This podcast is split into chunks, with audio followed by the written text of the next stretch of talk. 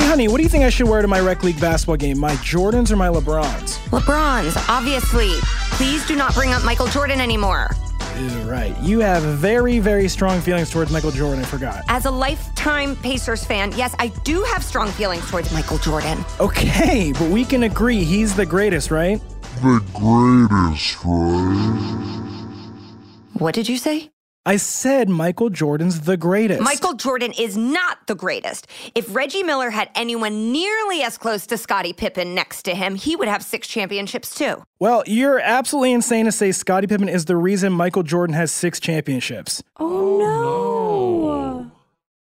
you just call the future mother of your children insane? N- no, that's that's not what I meant. I didn't think so. And, anyways, LeBron is still putting up MVP numbers in his 17th season in the league, which is already two more than Jordan played.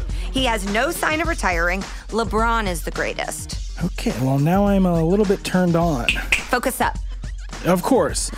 W- well, random stranger listening to this convo right now, if you enjoy us bickering or shall I say engaging in healthy debate over who the greatest in sports history is, my wife and hilarious comedian Megan Gailey and I have great news for you. That's right, because my husband, CJ Toledano, and I have a brand new podcast where we're inviting our celebrity and comedian friends on to discuss who we think the GOATs are in every aspect of sports history. That's right, we're calling it The Greatest and it premieres January 21st. It's kind of like Pardon the Interruption, but if after every show, Wilbon and Kornheiser had to raise a family together. Now that I'd watch. Again, that's The Greatest, and it premieres January 21st. So listen and follow on the iHeartRadio app, Apple Podcasts, or wherever you listen to podcasts, which for me personally is while I go to the bathroom. Great.